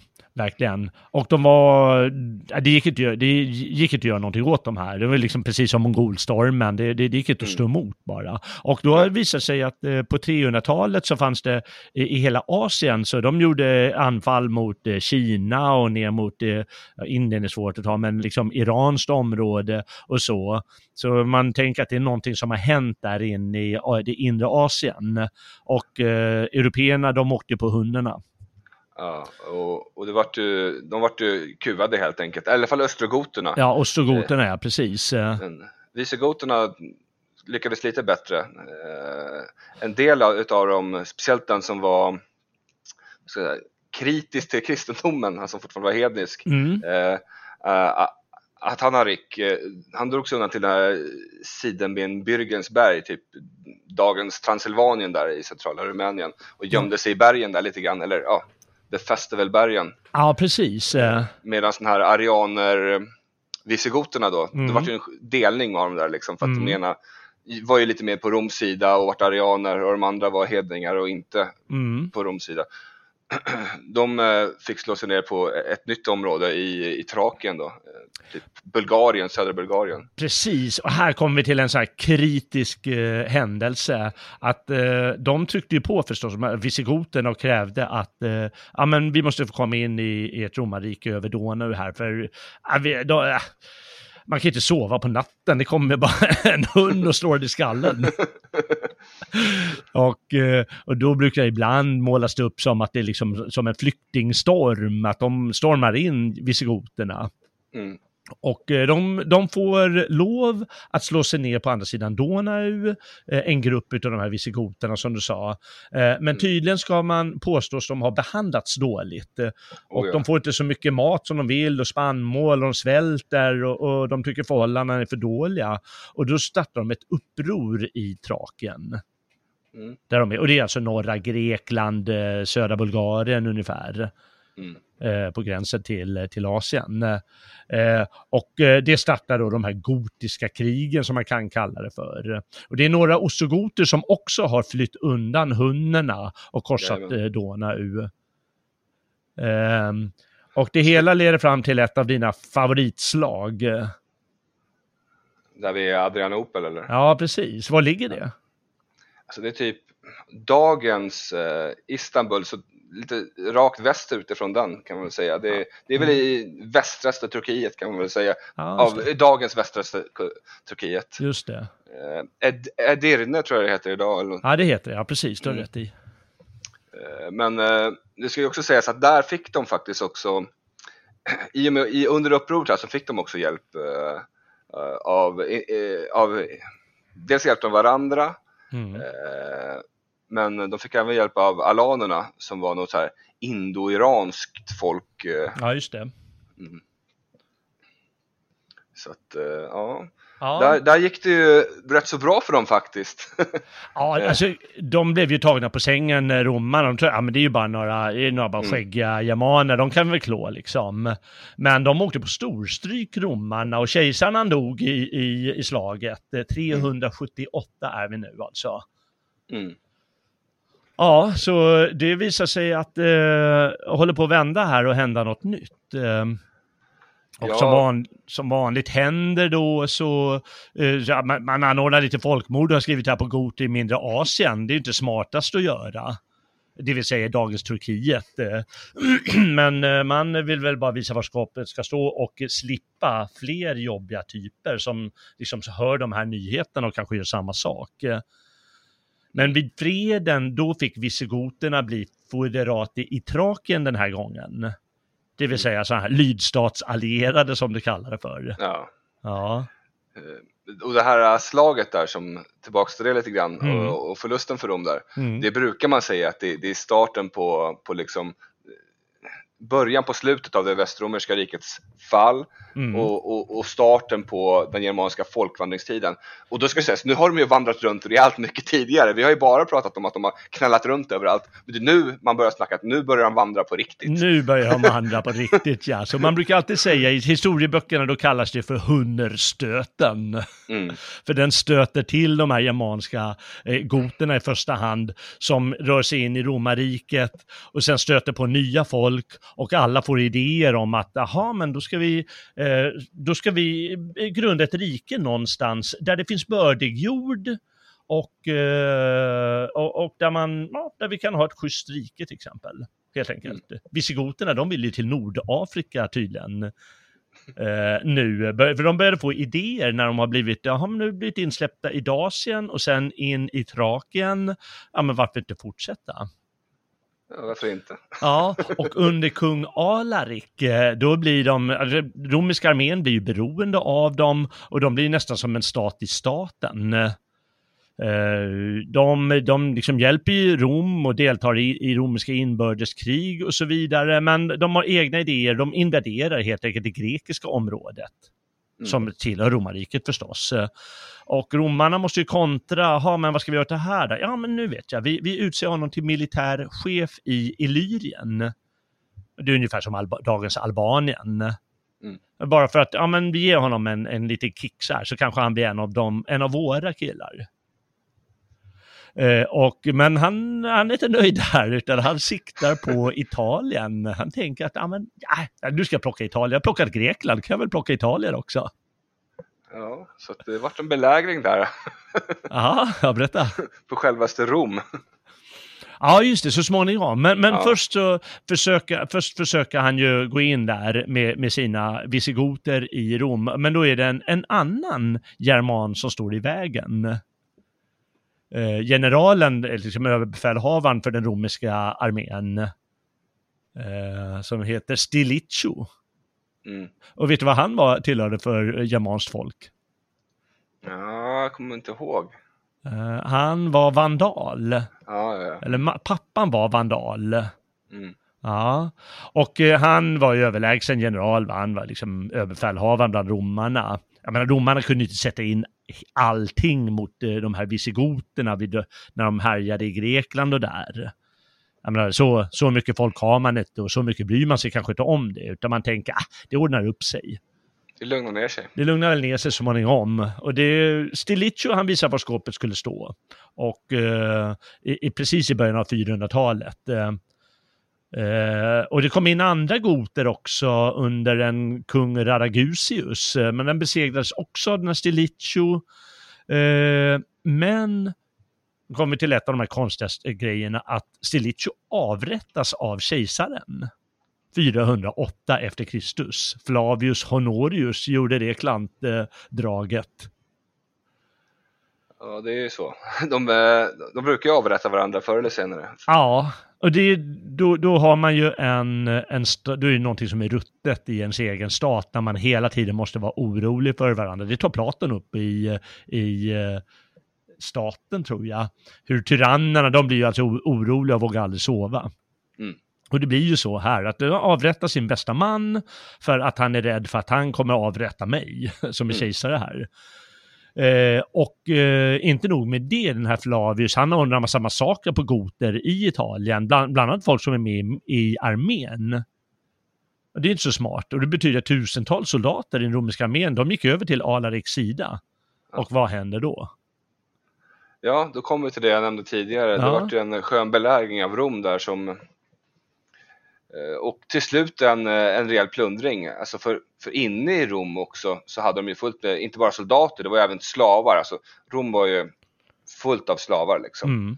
Eh, så att, och det, det är inte så ofta man har trohet till sin herre när man är slav. Nej, just det. Eh, så att eh, de smet ju ut och anslöt sig till eh, Alaric och försökte öppna upp. Och, och, ja. Så det var en schysst plundring där. Ja. Och nu förstår man att det är någonting... Nu, nu blir de ju rädda. Mm. Eh, romarna, alltså, vad är det som händer? Här kommer en, en, en barbararmé och plundrar Rom, den, den uråldriga staden. År fyrahundratio är vi. Mm. Men han gör ju bara det han ska. Liksom. Aha, ja, men de har ju bråkat med oss, nu ska vi visa vad skåpet ska så. Mm. Eh, han vill egentligen komma till Nordafrika och de vandrar ner... till så här, mot Sicilien till, men de inser att det går inte att komma över nu med alla människor och sådär. Så istället börjar de vandra uppåt norrut igen eh, och eh, kommer till, som du sa, södra Gallien där och mm. även då eh, spanskt område några mm. år senare.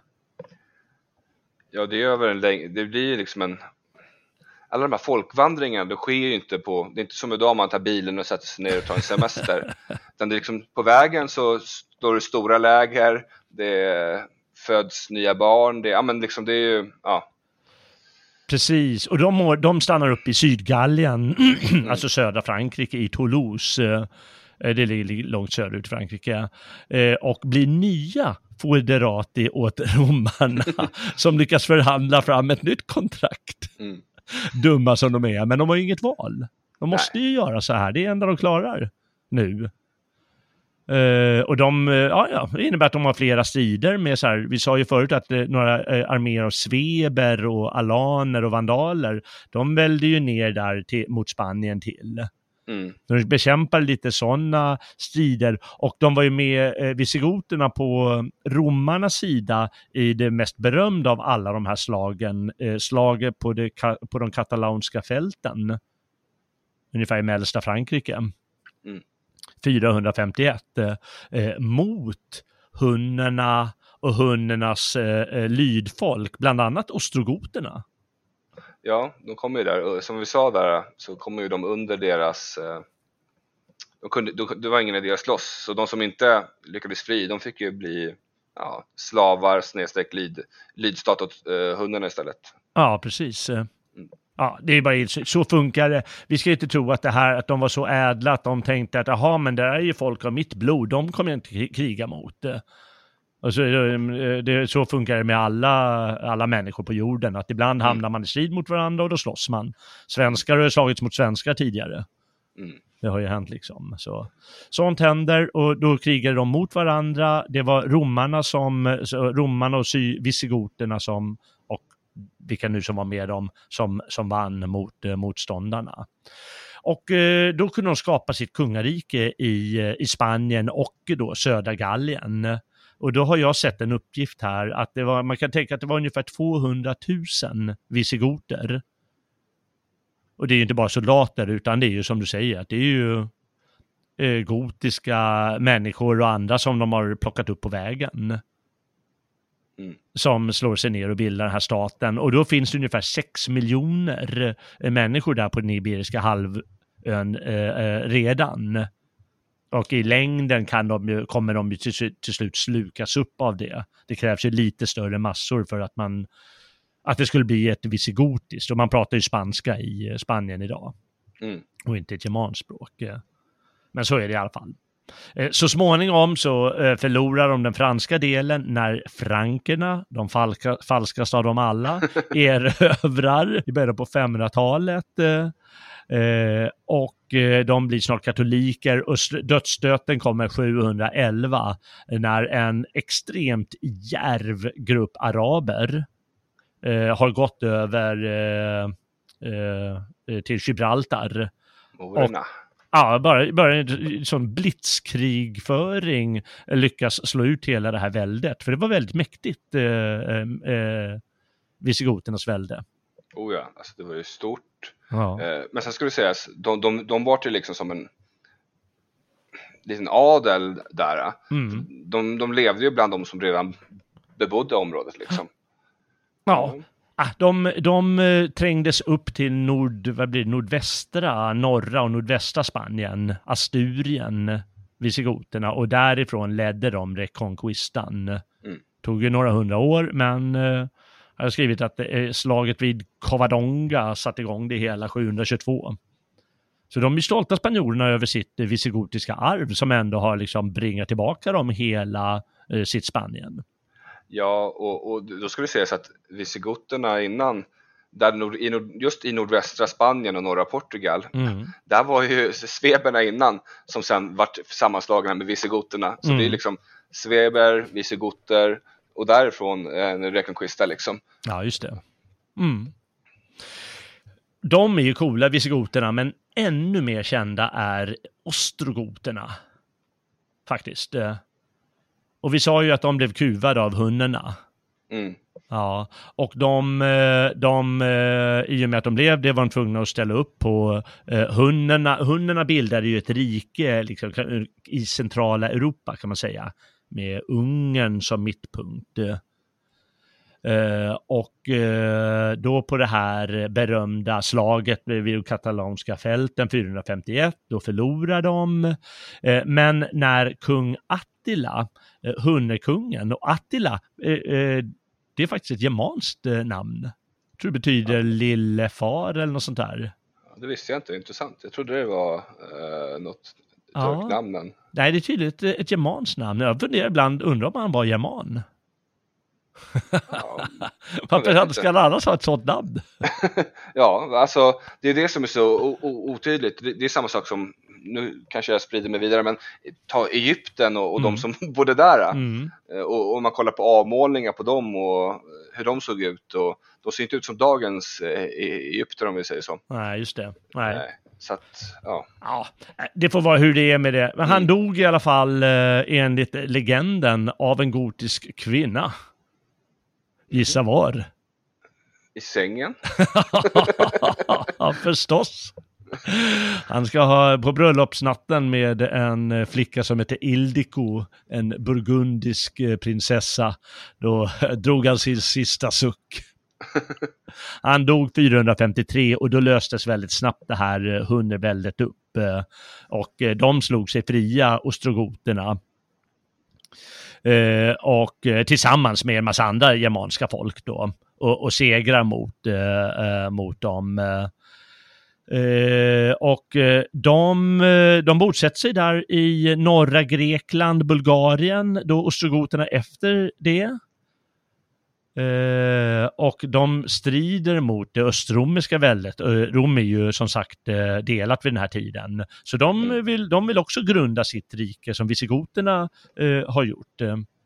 Och eh, deras främ, mest kända person, han heter ju Teodrik den store.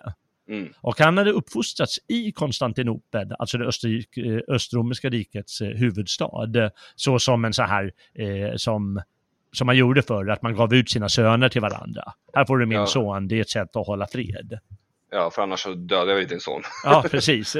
Ja, ja, vi ska hålla fred, det är lugnt. Typ som Arminius, alltså det var inte bara på den här tiden, det har, ju, det har varit en tradition länge. Vi går tillbaka nu till Teutoburgskogen och Arminius. Han var ju också uppväxt liksom, som romare mer eller mindre. Han hette ju inte Arminius. Arminius är ju typ den latiniserade varianten av hans riktiga namn. Liksom. Ja, precis. Herman eller det. Ja, Herman säger Martin Luther mm. att han hette egentligen. Ja, så att...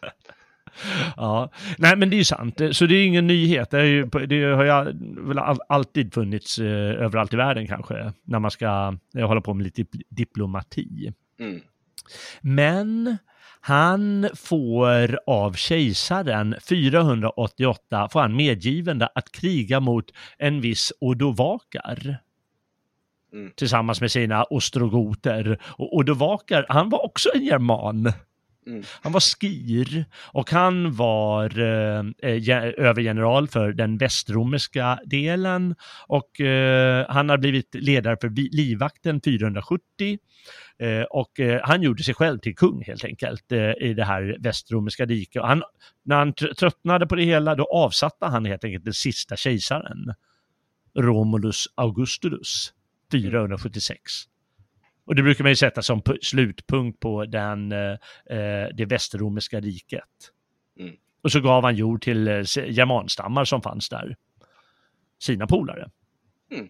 Men Theodrik te- te- te- den store, eller han skulle kamma, komma kallas Theodrik den, sto- den store senare, han besegrar den här Odovakar fyrahundranittiotre och intar Ravenna som är, är huvudstad i, i romarriket då, eller västromerska riket. Och han, aha, ja, men då skapar väl ett eh, kungarike här, som i Italien och Dalmatien, det vill säga Kroatien kan man säga. Och det är ju väldigt känt att Aha, han gör sig till kung över Italien eh, på riktigt eh, och erövrar det. Västrom är borta, germanerna är de nya härskarna. Ja, då har vi det, det största ostrogotiska kungadömet. Mm. Det är liksom Sicilien, Italien, eh, sydöstra Frankrike, mm. eh, bort in i Ungern och ja. Mm. Det är ja. Mm. I alla fall inte helt långt ifrån hela Ungern, men ja, delar. Ja, ja. Så att, och så, som alltid vid den här tiden får man ju problem på halsen. Man får andra som inte tycker om att man blir så mäktig. Och vi har ju det där ostromiska riket, Östrom, det vänder sig emot honom förstås. Och det sluter förbund med ett, ett germanskt folk som har blivit starka, som vi har nämnt. Nämligen de falskaste av dem alla. Frankerna. Frankerna då som, som, som vi hör på namnet har gjort sig, skapat sitt kungarike i Frankrike. Det ska vi beröra i nästa program. Mm. Eh, och de har olika förbund och eh, sätter press på östromarna. Till slut dör ju den här Theodorik den store av, av ålderdom eller sjukdom eller något sånt, alltså inte krig. Utan han var väldigt duglig härskare som han gav germanerna och romarna lika, eh, lika villkor i Italien så att de kunde leva sida vid sida, eh, germaner och romare fast med egna lagar. Han såg till och med av romarna som Roms stora försvarare.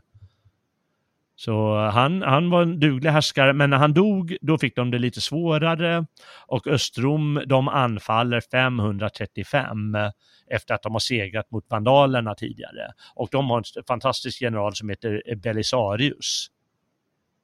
Och det gör, eh, det gör processen relativt kort med germanerna. De, de, de vinner i de olika slag.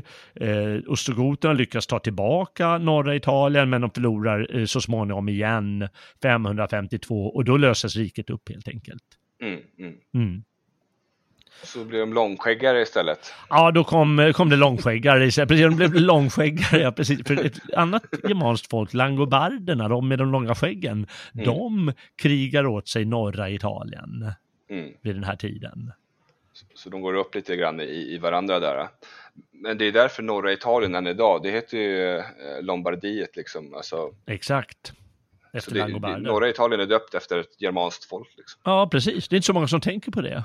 Nej. Nej, det är verkligen häftigt. Eh, vi måste hinna med ett par eh, killar till. Och så ska jag ta dem lite kortare. Det får bli ett långt program idag.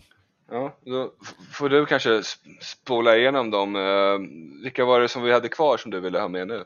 Ja, vi måste ju ta vandalerna. De tyckte du var så coola. Ja, de, de är riktigt coola. Det, det, ja. Enligt legender ska de också ha ursprung i Skandinavien. Det finns lite olika tips va? Att det är, om det är Uppsala eller i Värnamo. Det finns ju ett museum som heter Vandalorum i Värnamo. Mm. Eller i Danmark kanske. Uh, uh, ja, men så småningom hamnade de uh, i Tyskland uh, eller om de hela tiden fanns där, det är ju ingen som vet. Alltså, de har ju liksom det varit, ja, de har varit runt i typ nuvarande Polen mm. och, mm. Uh, och runt floden Oder uh, i Silesien och ja, uh, som alla, som alla andra så knallade de runt. Ja, precis. Eller, och, och ibland frivilligt och ibland ofrivilligt och, uh. ja. De uh, De gör ju den coolaste, den längsta resan av alla. Och vi spolar fram bandet lite till trehundratalet och då får de tydligen land i Pannonien av Konstantin den store, eh, kejsaren av Rom då. Eh, eftersom de var så inklämda mellan Markomanner i väst och Goter i öst och Gepider i nordost och så vidare, så lyckas de förhandla sig till lite land och kanske eh, försvara det. Men man ska ju aldrig ge en german lite ena handen. Du tar ju snabbt andra också. De var ju snabba med att göra räder in söder, söder in i, i, den, i dagens Schweiz. Och fyrahundrasex då på nyårsafton, då är de ju med i tåget som går in i Gallien. Mm. Tillsammans med Alanerna och Sveberna. Ja. ja, precis. Eh, och de tar sig snabbt vidare eh, till över Pyrenéerna och eh, där blir de eh, foederati åt Rom som många andra. Mm. Och det är tydligen två folkgrupper bland vandaler. Hasdinger, de var i nordost, och Selinger i södra eh, Spanien. Eh, och de samsas då med de här Sveberna och Alanerna som också fanns där. Mm. Och förde olika krig med dem också förstås. Och de tycker att ah, men vi vill ha det finaste området av alla. Och det är tydligen Nordafrika. Ja. Men det är ju väldigt bördigt där i, i Marocko, alltså mot Medelhavet till Marocko, Algeriet och Tunisien. Mm. Och, finns ju, och det är det de vill ha. De vill ju ha bra mark åt sitt folk. Mm. Ja. Och då bygger man en, stor, en flotta som kan ta över folket helt enkelt och drar till Nordafrika fyrahundratjugonio efter Kristus med ungefär åttio tusen eh, vandaler. Mm. Ja. Då är det dags att grunda ett rike där också. Ja, och då krigar man mot, eh, det, det tillhörde ju Rom, eh, det här mm. området. Eh, så man krigar mot romarna där. Man kom upp mitt i ett litet, i en maktkamp med, mellan en Bonifatius som var där och ville göra sig till kung över området. Han såg ju vad som hände med romarriket, det faller ju samman liksom. Mm. Nu vill jag bli kung. Och en got eh, som var romarnas utsända av Rom. För att eh, se, slå ner den här Bonifatius. Men vandalerna, de gör processen kort med allihopa och intar en stad, först fyrahundratrettio, Hipporegius. Och eh, där under belägringen dör ju den helige Augustinus.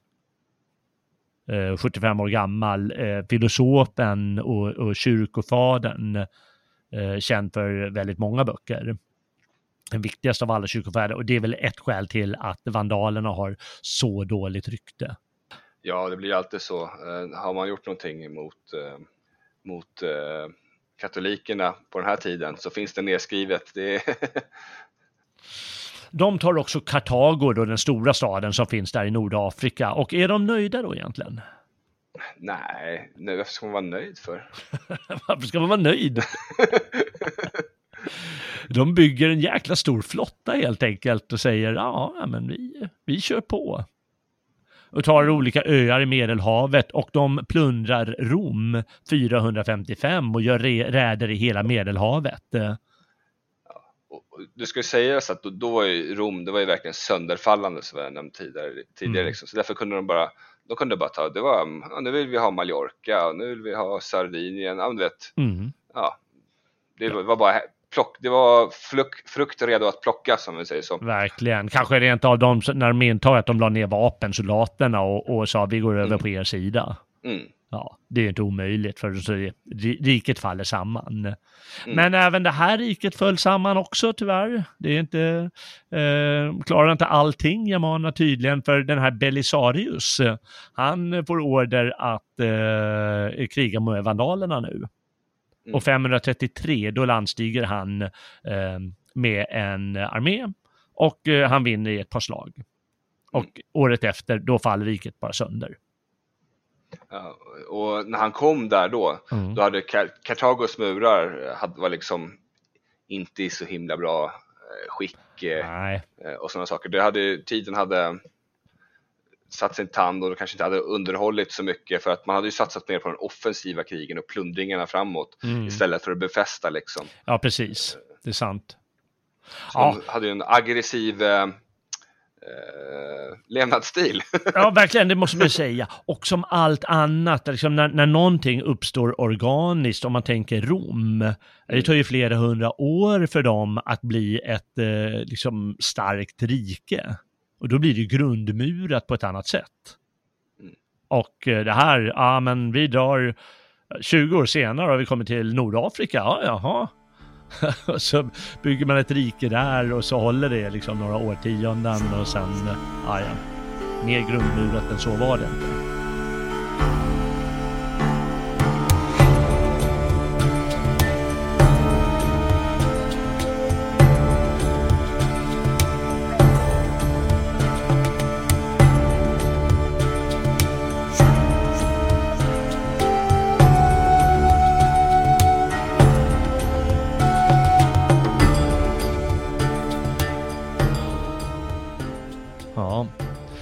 Vi har två killar eh, kvar, tänkte att vi ska nämna någonting om, för de, inte, de brukar nä- inte nämna så mycket. Vi har ju tagit de mest kända goterna och, och vandalerna och sveberna och så, men gepiderna, mm. eh, de är lite roliga att nämna, för Jordanes, eh, han, han nämner dem också i sin bok Etika och säger att namnet betyder de långsamma. För när den här kung Berig drog ut med, med sina goter, då hängde gepiderna med. Men de, tog den, de var på den tredje sista båten som åkte från Skansa. Mm. Så liksom, de är, liksom, de är Goter wannabes ungefär. Men det här funkar ju bra för dem. Nu är det... ja. Han är rolig också, för en, den där Prokopius, historieskrivaren, han säger att ja, men de är, de är som, det är samma stam ungefär som goter och vandaler. Det är samma språk, de är samma vita hy, de är lika blonda, högresta och de är arianer. Ja, mm. ja det är, så gepiderna, ja, de, var, de var stora, starka goter ungefär. Och de drog ju med goterna då till Polen och eh, levde nära dem hela tiden. Eh, de krigade också på Attilas sida, för de blev också kuvade av hunnerna eh, så småningom, eh, och gjorde uppror tillsammans med dem. De ledde faktiskt upproret, tror jag, och ostrogoterna joinade dem mot hunnerna när Attila väl hade dött, som vi sa i, i sängen där mm. med Burgunderflickan. Ja. Och de grundade så småningom ett kungarike i Dacien där på slutet av fyrahundratalet. Var det en gotisk kvinna som, som man... Nej, en burgundisk ah, har jag skrivit. Mm. De ska vi ta i ja, nästa program. Det kanske uh. stämmer. Jag får mig att det var en gotisk, men det är bara jag som svamlar säkert. Ja, ja jag vet inte. Jag vågar inte svara. Jag vågar inte tro. Det kanske var en god, vem vet. De liksom flyttade runt där på Balkan. Det finns ju många bördiga ställen för sitt folk att bo på. Eh, men slutligen så eh, åkte de på en förlust eh, mot långskäggen under deras berömda kung Alboin i ett slag som kallas Asfäld, eller vid Asfäld, men det är egentligen ett mytiskt namn, betyder asfältet eller asafältet, eh, men någonstans i Kroatien, Serbien var det. Och eh, så småningom, och det här är en så här berömd historia då som Eh, Paulus Diaconus berättar när han berättar om Langobardernas historia, att eh, den sista eh, gepidiska kungen Kunimund, han dödas av eh, Langobardernas Alboin. Och när Alboin, han äktar Kunimunds dotter Rosamunde, och eh, sen eh, kanske inte på bröllops, eh, bröllopsdagen eh, men eh, någon annan dag, då tvingar han henne att dricka ur faderns huvudskål som en äkta barbar eh, konung. Ja, och det ska ju sägas att det som är nedskrivet behöver inte alltid stämma. Behöver inte alltid stämma. Jag tycker det är så underbar historia. Ja, det får stämma den här gången då, eller? Det får stämma den här gången. Ja. Då tog det riket slut och de gick ju upp i, i det langobardiska folket helt mm. enkelt, gepiderna. Men de hämnade sig i alla fall och dödade den här Alboin för hans fräckhet. Det hann de med innan de gick upp i Langobarderna. Och slutligen har vi Herulerna då. Ett underbart namn. De ska också varit från Jordanes, enligt Skan, eh, från Skandinavien enligt Jordanes. Mm. De blev utdrivna av daner tydligen, så de är inte de starkaste eh, nordborna. Nåväl, eh, om man eh, struntar i Jordanes så ska de också ha levt där i närheten av goterna och också ha gått då mot Centraleuropa då kring tvåhundratalet och gjorde också räder med goterna där eh, i, i Grekland och runt Svarta havet. Eh. Eh, och de gör sig hörda på samma sätt som goterna, fast de eh, kuvades av goterna så småningom under den här kung Ermarnerek. Ja, ja. Det är östraste av eh, goternas rike. Precis. Eh, eh, och eh, vi, vi ska gå framåt. De deltag... De... De hamnar också under hunnerna förstås, som gepiderna och ostrogoterna när, när hunnerna och så småningom Attila drog fram och kuvade alla. Som ingen kunde hålla stånd mot dem. Förrän romarna fick fram några väst, eh, visigoter och burgunder förstås som kunde eh, eh, klara av att möta Attilas hunner. För de förlorade ju det där slaget vid fyrahundrafemtioett. Det får ju nästan ta som ett eget program någon gång. Slaget vid de katalanska fälten. Ja, alltså det finns ju så många saker som vi har ramlat förbi nu som jag skulle ja. vilja gå in mer i detalj på. Precis, det, det måste vi göra. Men vi tar, tar ett par sådana häftiga mm. slag någon gång. För det tycker jag har ett sånt underbart namn på de katalanska fälten. Mm. Men i alla fall, de eh, gjorde sig också fria från hunnerna när det väl började lösas upp strax efter Attilas död där på bädden. Eh, de är med i alla möjliga krig tills de också förlorar mot langobarderna på fem, kring år femhundra. Mm. Och vad gör man eh, om man inte vill gå upp i langobardernas folk? Nej, man får åka hem igen. Man åker hem igen. Och då ska de enligt Prokopius ha helt enkelt vandrat hem till Skandinavien. Och det finns lite olika bud, va? Alla är lika stolta heruler. Värendborna i Småland, de är väldigt stolta heruler. Men mm. Blekingeborna, de säger att det är de som är de stolta herulerna. Och hallänningarna också. Det, det kanske finns en möjlighet att alla har en liten del av det här. För folk kan ju ha flyttat lite grann sedan efter femhundratalet också. Ja, ja, otroligt. Vilka äventyr, va? Ja, och, och, och det ska sägas nu.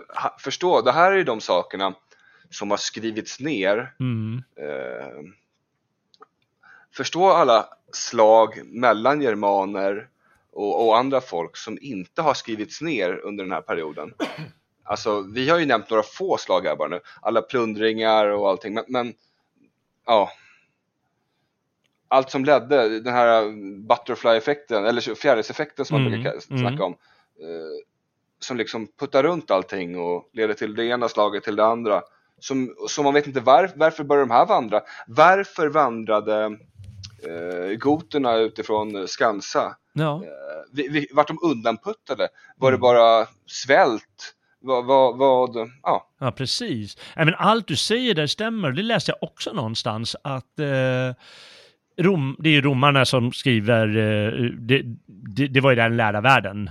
Det var där man mm. hade ett skriftspråk. Eh, Germanerna hade ju inget skriftspråk förrän goterna uppfann mm. ett. De så uppfann ett skriftspråk för sitt eget språk. Det låter ju så mm. konstigt alltihop, men ja, så har det tydligen alltid funkat. Och eh, romarna, de skrev ju bara historia när de råkade i konflikt med andra. Mm. Så det betyder bara när de råkar ut för olika slag och, och var tvungna att försvara sig eller eh, gå in med straff eh, trupper eller vad de nu gjorde, då skrev historieskrivarna ner det. Men allt som hände annars, det skrev de ju inte ner. Nej, Tacitus har ju skrivit en del lite grann, uh-huh. mest för att, vi, för, att, för att de ska veta vad de, vad de hade, germanerna, och vad deras styrkor och svagheter var. Mm. Så det, det kan vi ju... Jag kan ju gå ner på en liten rolig eh, grej mm. faktiskt, mm. som Tacitus, som jag, jag älskar att läsa. Mm. Eh, det, det är när han upptäckte att eh, jag tror att det var nog Sveber, de var så himla förtjusta i, i rödvin. Så att romarna började till slut skicka mer eller mindre falska eller riktiga leveranser med rödvin i närheten av deras här. Ja. För att de skulle anfalla och plundra den dagen innan ett stort avgörande slag. Tänk dig vad den killen bara, du, kan du ta de här vagnarna och köra i närheten av dem och bli plundrad? Det är ditt jobb nu. Ja, just det. bara för att vi skulle vara lite slitna till dagen efter liksom. Låter så, alltså där är Possible Mission som den här berömda den polska adelsmannen när han skulle ta sig genom turkarnas läger när Wien belägrades. Ja, ja. Ja. Just han som gjorde det första kaféet i Wien. Eller? Ja, precis. Ja. Han var modig nog. Mm. Ja, samma här. Undrar man klarade det där Wien, Wien. Vinhandelsmannen, ja herregud. Ja. Ja.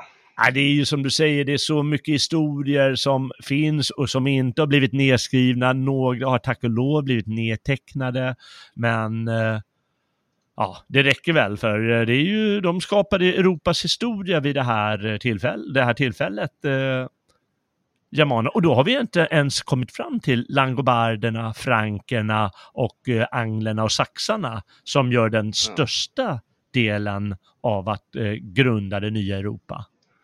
Ja, vilket... det, moderna, det moderna tänkte jag säga. Men ja, det ja, moderna, ja, ja. Ja, men det blir ju så småningom det Europa mm. vi känner. Mm. Ja, och det ska vi beröra i nästa program eh, om det här. Och det, ja, men det ska bli också roligt. Ja, jag vet inte, kan man säga något mer om de här äventyren som en liten sammanfattning? Jag, jag kan säga min grej först. Och mm. det är att... Eh, Alla, alla vi som är riktiga lärare, vi tycker förstås att det här är det som är absolut roligast att undervisa om när man kommer dit. Folkvandringssida, det är det som är roligast och det är det som eleverna, de tänder ju något enormt. Det spelar ingen roll om de är, är irakier eller kineser eller något sånt, de bara tittar så här, fan vad coola grejer. Ja, det, det borde kunna ligga till grund till fem, fem, fem miljoner filmer tänkte jag säga, eller böcker liksom. Och... ja. Så att, ja, det, det min tanke jag hade var ju att om det är någon som känner att de vill just den här delen vill jag veta, jag vill veta mer, mer om visigoterna eller ostrogoterna eller något speciellt slag eller någonting, då kan de bara mejla in till dig så får vi se om det hamnar på att, att göra listan framöver om de tyckte att just det här skulle jag vilja veta mer om. Vad bra att du säger det. Då kan man alltså mejla eh, till mig på jalle at svegot punkt se. J A L L E at svegot punkt se. Äh, bra, bra sagt. Då kan vi ju kanske kan, kan vi göra en podd om just det där. Uh-huh. Ja, det finns mycket och vi, ska väl, vi kommer väl till en ny sammanfattning eh, under nästa del. Eh, då vi alltså, för alla som är intresserade, ska ta upp burgunderna, langobarderna, anglerna, saxarna och lite kort om tyringar, bajuvarer och alemanner. Det är spännande. Verkligen. Mm. Eh, men eh, nu har ju klockan gått över en och en halv timme och då måste vi väl sätta eh, punkt för den här sändningen. Eh, jättestort tack Timmy för eh, alla insikter och all hjälp. Ja, men tack för att jag fick vara med och... Eh... som sagt, eh, mejla in. Vill ni höra mer om arianismen? Eh, och kanske vi kan dra in Magnus. Vill ni höra mer om eh, östrogoterna, visigoterna? Då får ni höra av er för, för Jalle ta in mig igen. För där kan jag djupa in mig rejält. Underbart, det ska jag definitivt göra. Och jag har ju med dig redan eh, i nästa avsnitt om eh, de övriga germanska folken. Mm. Det, det ska bli kul att ha med eh, speciellt saxarna och eh, langobarderna tycker jag. Roliga där. Mm. Så att, eh. Ja, det ska bli kul. Eh, vi ses då, eh, eller hörs, eller vad man säger, nästa avsnitt. Ja. Timmy, tack för idag. Ja, tack så mycket. Tack också eh, för att du har lyssnat och vandrat med på gamla germanska stigar. Eh, du som lyssnar, eh, det här var det första avsnittet som sagt om de germanska folkens förehavanden under folkvandringstiden. Missa inte nästa avsnitt då jag och Timmy alltså ska samtala om burgunder, angler, saxare, franker och langobarder och alla möjliga andra spännande folk. Det blir som sagt minst lika spännande som dagens äventyr har varit.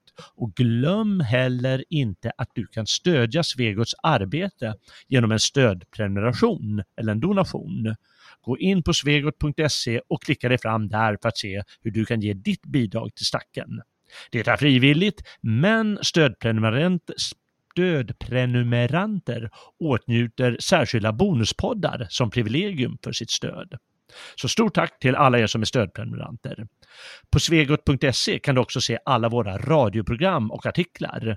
Och du kan också hjälpa vår verksamhet genom att sprida våra program. Ingen svensk borde ju vara utan kunskaper om våra germanska förfäders bravader. Jag ser redan fram emot nästa avsnitt här på Gamla och eh, Nya Stigar, del två om de germanska äventyr under folkvandringstiden. Missa för allt i världen, inte det. Jag heter Jalle Horn och tackar för mig den här gången. Väl mött, frände!